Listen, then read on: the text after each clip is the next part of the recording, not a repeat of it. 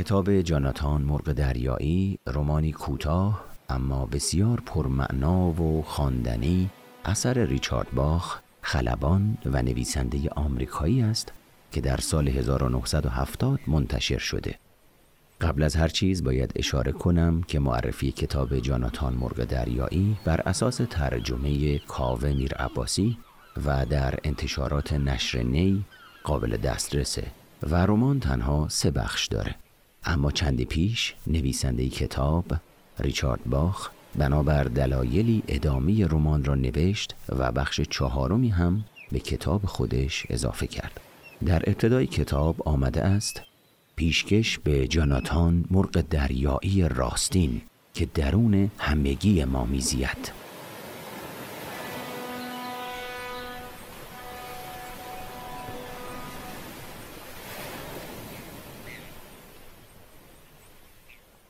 این کتاب در مورد جاناتان لیوینگستون یک مرغ دریایی که دوست نداره مثل هزاران مرغ دریایی دیگه فقط به فکر خوردن و خوابیدن و گذران زندگی باشه.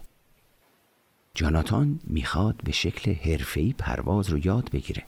به همین خاطر دور از دیگر مرغان دریایی تنها به تمرین مشغوله. در قسمتی از متن کتاب می‌خوانیم که اغلب مرغ دریایی دغدغشون فقط اینه که ابتدایی ترین شیوه های پرواز رو یاد بگیرن. چطور خودشون رو از کرانه به خوراک برسونن و برگردن. برای اغلب مرغهای دریایی سیر کردن شکم بر اشتیاق به پرواز میچربه.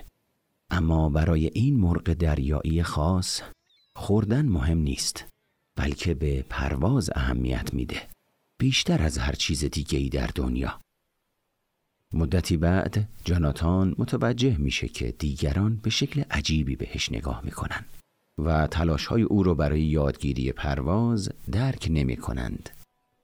حتی پدر و مادرش هم نگرانش میشن چون فقط تمرین می‌کنه و هیچ غذایی نمی‌خوره و حالا شده یک مشت پر و استخوان.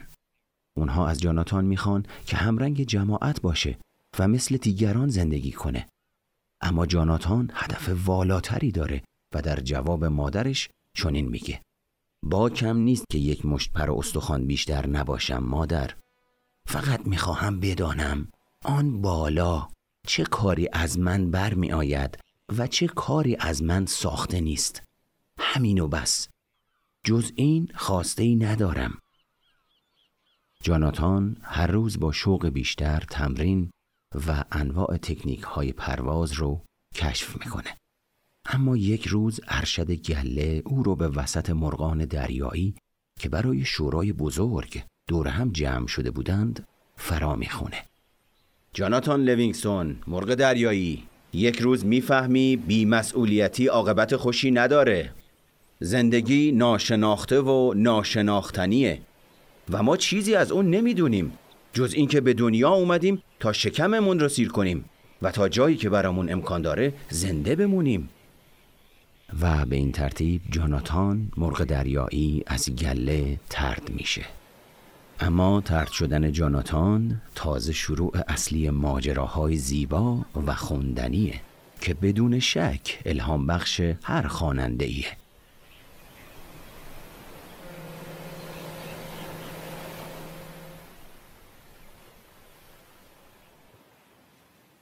در قسمت دیگه از متن کتاب می‌خونیم که جاناتان مرغ دریایی روزهای بعد رو در انزوا سپری می‌کنه.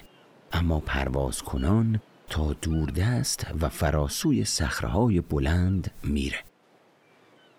جاناتان از تنهایی قصه نمی‌خورد.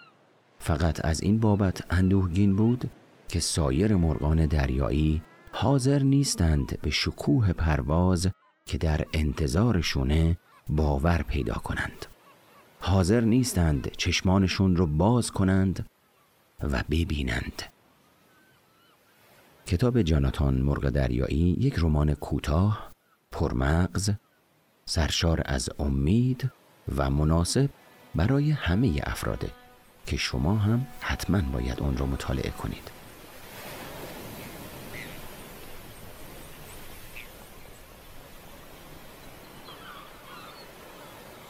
بدون شک داستان جاناتان الهام بخش همه آدم که به نحوی متفاوت هستند و جامعه به همین دلیل متفاوت بودن حاضر نیست اونها رو بپذیره. الهام بخش آدم های ترد شده ای که به دنبال هدفی رفتند که همگان قادر به درک آن نیستند. الهام بخش آدم هایی که به مسئله زندگی فکر می کنند و می‌خواهند معنایی برای آن پیدا کنند الهام بخش آدم هایی که از انگشت نما شدن ترسی ندارند و به هر طریقی هدف والای خود را دنبال می کنند. در این رمان با مرغ دریایی روبرو هستیم که حاضر نیست تأخیر دیگران را بپذیرد و اسیانگر می شود. به مخالفت می پردازد و از کاری که کرده پشیمان نمی شود.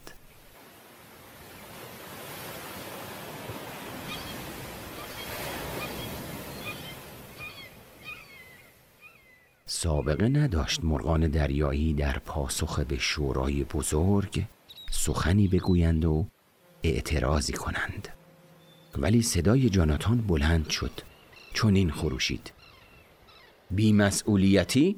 برادران رفتار چه کسی مسئولانه تر است؟ از مرغ دریایی که برای زندگی مفهومی والاتر و مقصودی برتر یافته و از پی آن می رود هزاران سال دنبال کله ماهی ها به هر کنج و گوشه سرک کشیدیم. ولی حالا دلیلی برای زیستن داریم. یادگیری کشف نیل به آزادی.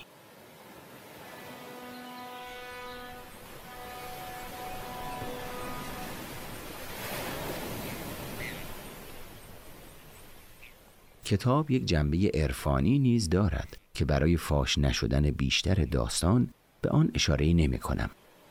در خواندن جاناتان مرغ دریایی شک نکنید و مطمئن باشید این کتاب کوچک برای همیشه در گوشه از ذهن شما ماندگار خواهد شد.